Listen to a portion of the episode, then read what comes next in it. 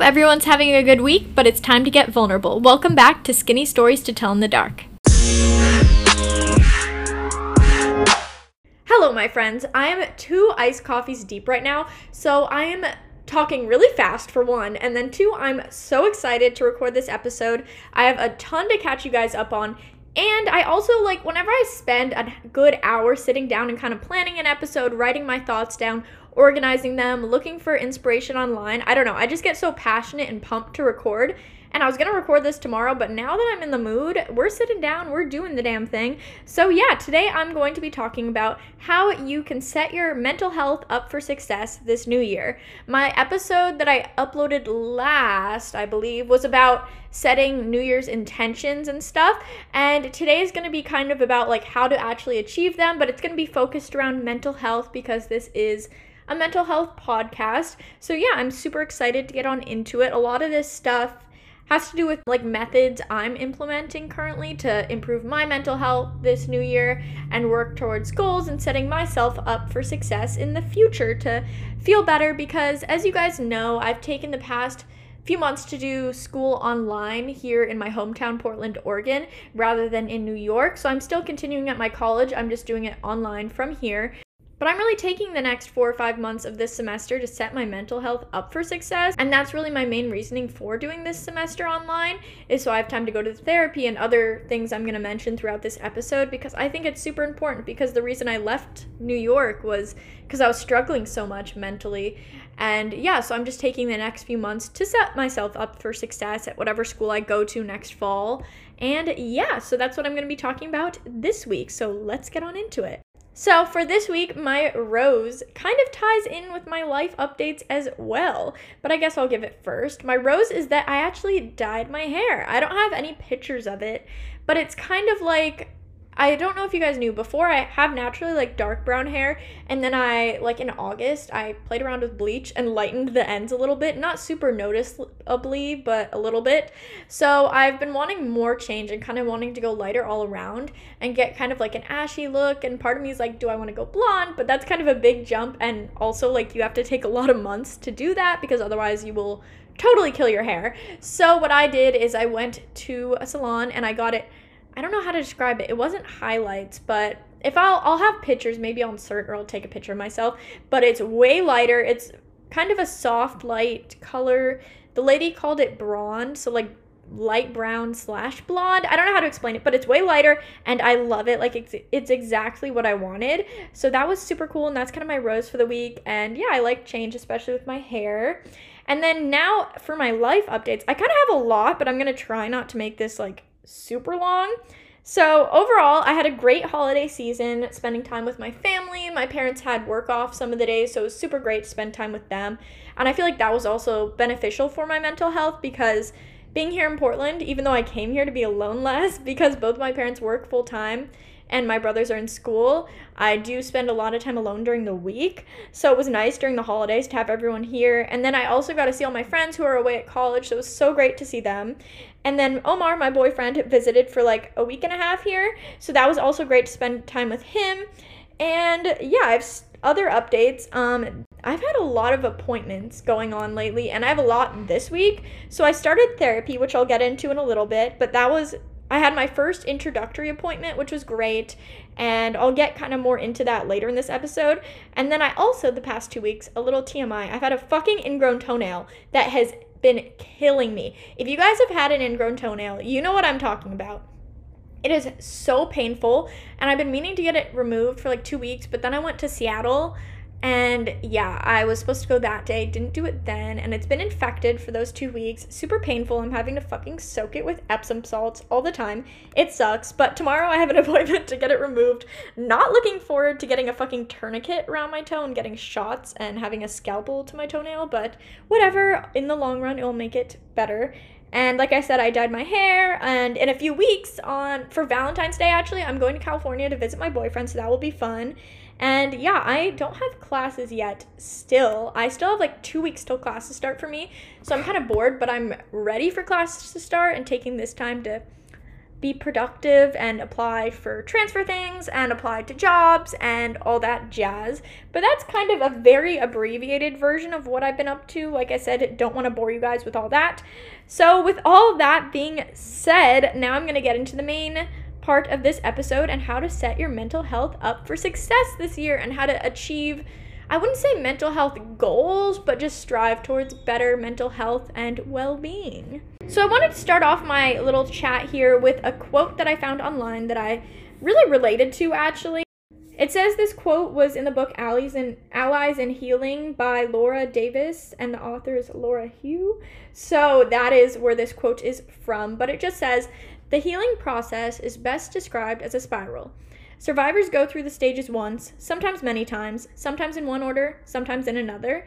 Each time they hit a different stage, again, they move up in the spiral. They can integrate new inter- information and a broader range of feelings, utilize more resources, take better care of themselves, and make deeper changes. So, this quote's just kind of about how the healing process isn't just in a straight line, I guess. Like for me, recovering from an eating disorder, I've learned over the past few months that it isn't just the physical piece to it. Like, sure, you may restore your weight and whatnot and physically, technically be healthy again, but like your mental health is not there yet. So I assumed, like, once I restored my weight, that, oh, I don't have an eating disorder anymore. But I definitely still do and still have certain habits and certain. A lot of the mental thoughts about food and calories and whatnot are still there, which is why I'm going to therapy. But I feel like over the past month few months i guess i've made a lot of self-discovery within the healing process. And even though i still feel like oh i'm not recovered each time i hit a different point in this spiral as the quote says i am making improvements learning about myself learning how to take care of myself better. So that's why i wanted to include that quote. Because if you guys are ever feeling like discouraged with recovery it really is not a straight path like it takes a lot of time and a lot of energy and a lot of ups and downs to get there. So, yeah, I wanted to start off this little section with that. So, as for why I believe setting yourself up for success and kind of having goals and planning your recovery is important, first of all, I'm a very goal oriented person and I don't not necessarily everyone fits into this like type A personality that I have, but I love planning so much. Like my mom and I, before we go on a trip that's like six months out, we'll be like, okay, so when we get out from the airport at this time, we're gonna take this bus here, we're gonna get food here. Like I am a very much a planner, whether that be for better or for worse, and whether it annoy people in my life or not. So I think setting goals and having plans for myself, especially with mental health, is extremely helpful for me. And sometimes, I don't know about you guys, but I can find it hard to accomplish some goals, especially with mental health stuff and like actually going to therapy or going to different appointments, if I don't almost force myself into recovery by booking those appointments or making commitments that I have to stick to. And setting these goals and setting yourself up for success kind of gives a sense of purpose and stuff to look forward to because I know I have a lot of moments where I find myself feeling really hopeless and kind of feeling like why is every day going to be like this? Like, what's the point? And just kind of negative thoughts like that. So I find that if I book things like physically in the calendar to feel like I have things going on, feel busy, whether that be just going to therapy or spending time with family or friends or going to events or whatnot, I find that super helpful. And manifesting already, like I talked about in my intention episode, is working towards those goals. But if you're actually like setting forth physical or like actionable I don't know what's it called, tangible steps right now and things in the calendar and changes you're going to actually implement, I think it's even more likely that the positive change will occur. So, as for what I'm doing myself to kind of set myself up for success, like I said, I am going to therapy. This has been a long, long kind of struggle for me. I've tried to go a few different times. It hasn't worked out for whatever reason, whether that be that I didn't feel like the therapist was a fit for me, and then I moved back here to Portland from New York. And with my insurance, I think I talked about it to you guys. It was very frustrating. Like, no places were calling me back for appointments, or my insurance wasn't accepted by certain places. And then I didn't really go into this, but a few weeks ago, I went to a certain place that was like an eating disorder specialist, and they did a big, long, like hour and a half or two hour evaluation on me where it was like mental health, and then like they took my physical measurements and physical health and all that. And then they told me that their program was too intensive, so they referred me out again, which felt very frustrating. But this past week, I guess, is when I actually found a therapist. I went to my first session last week, which was great. And I felt really good about it. I was a little nervous because I originally wanted to see a woman therapist, but I the guy who was recommended was a man, but he was highly recommended by the lady who did my mental health and eating disorder kind of evaluation for treatment. So I trusted her and I went with him and I had a very pleasant experience and I'm excited to be going back. My next appointment's tomorrow. So far I'll be going every week and yeah. So like I said, going to therapy and then other things I'm doing are actually following suggestions that my therapist has told me during our sessions. And I haven't been weighing myself, which is a big thing for me. I've been trying to focus on intuitive eating and kind of how I feel physically before or after eating certain things and how I feel in my clothes. I've also really been trying to focus rather than changing my body. I've been trying to work on accepting it and getting stronger. Like, I still work out and go to the gym, but I've tried to change my mindset from wanting to lose weight because I don't need to lose weight to maintaining my weight, getting stronger and more toned. And I've actually been seeing like my arms look way more toned and I'm starting to get abs, which is really cool because I've never had that before. And focusing on that as a win rather, rather than getting smaller. And kind of just, like I said, accepting my body for what it is because I've had so many ups and downs with this whole recovery thing that like I hit so many lows that I just got exhausted physically and mentally of trying to change my body. So I kind of hit the point where it's like, you better just accept it, bitch. Like, this is the body you're stuck with. Might as well love it and not be miserable about it. And then I've also been planning stuff to look forward to and staying busy with like different appointments or seeing friends and family. And within that is focusing on time spent with those who I care about and trying to always be surrounded by people because I find that I get less feelings of loneliness and isolation if I'm around friends and family. And then I've also been trying to pick up some new hobbies that I'll talk about in a little bit. So that's kind of what I'm personally doing. Now I'm going to give you guys some more generic tips for you. And yeah, so you can kind of take what you will from this list. So the first tip is goal slash intention setting. If you want a whole episode about setting goals and intentions and making them meaningful and my reasoning behind it, listen to last week's episode because I really went into that for a while. So once you have those goals and intentions, then you can kind of move forward with setting yourself up for success in other ways. So I think something that's super important when you're setting goals and whatnot, whether this be like personally related or like business or whatever they're about, it's important to kind of check in with yourself and see how you're doing along the way. So, some questions that you can use to check in on your mental health include Am I still as interested in everything as I used to be? Do I feel more irritated, angry, or on edge than normal? Am I drinking or using drugs more than I used to? Has the quality or quantity of my sleep diminished? What's my appetite like? Has it changed? Do I have less energy than I used to? Have my loved ones commented on any changes in my mood or behavior? So, when you reflect on those questions, you can kind of see how your mental health is doing and how your recovery is going. And I recommend maybe journaling and writing those answers down occasionally, like once a month, once a week. See, just check in with yourself or writing down how your current mood is. I know they have these some of these journals where you can like put little stickers that represent your mood or you can circle like 1 to 10 how you're feeling that day. So I think keeping track of how you're feeling and then reflecting on what other things were going on that day are good because then you can take what worked and what didn't work and apply that to days in the future. So, like I said, if you went to a yoga class and you found yourself feeling much happier and more motivated throughout the rest of the day, do that again because it's obviously helping.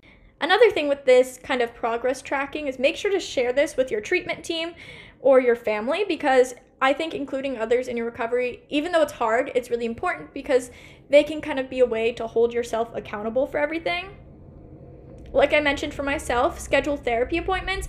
Maybe go to a place like I did um, and get an evaluation because they evaluated, like, I was very honest about how I was feeling and the whole history, and I gave like numbers with my weight and like my lowest points, highest points, stuff like that to the professionals and they kind of helped in deciding what treatment I needed in the future and they went very in depth and it felt kind of good just being there because they kind of it felt like they understood how I'm feeling and what I'm going through because they were specialists. So I recommend going to a specialist and maybe getting a evaluation if you've struggled with like an eating disorder in the past, such as I have. Um, and they, for me, they suggested I one go to a therapist and then also go to a dietitian. So maybe they'll su- suggest something similar for you and whatnot. Something else I work on is a healthy wellness routine. And make sure to only do this when you're ready and find balance because if you've had like orthorexia or anorexia or whatnot and other eating disorders, you don't want to take part in behavior that was negative in the past, I guess, if that makes sense. So you really have to do it in balance and when you're ready. And for me, like going running has helped me kind of de stress and get like an emotional release, I guess.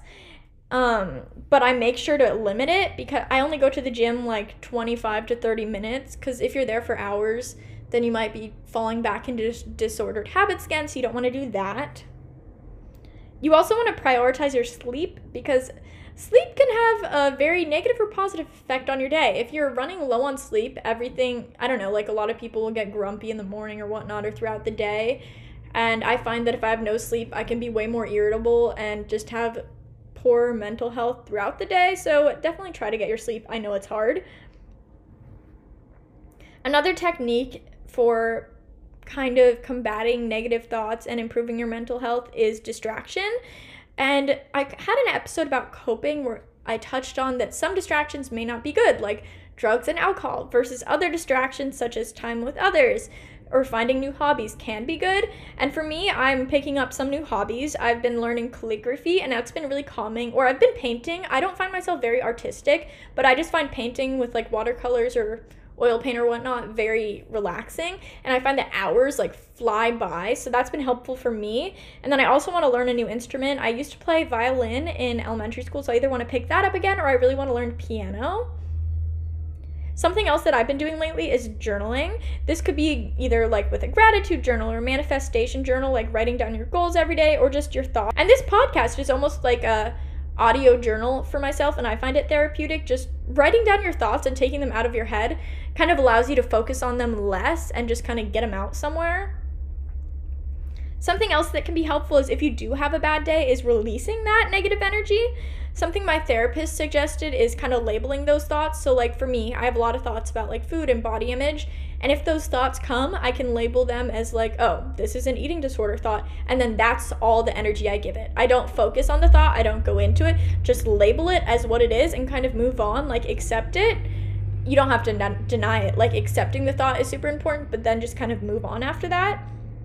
Or you can, if you want to do like a physical action, you could write these thoughts on paper and then crumple them and throw them out physically. Or you can maybe do some type of exercise like running or maybe boxing if you're angry. Another suggestion for my therapist is to plan your thoughts. So, one of my biggest things I'm working on is focusing less of my thoughts on like food related things or body image related things. So my therapist suggested to me that I plan what I'm going to think about, even though it sounds silly. Then you focus less of your thoughts and your mind on the stuff you're trying to get through, I guess.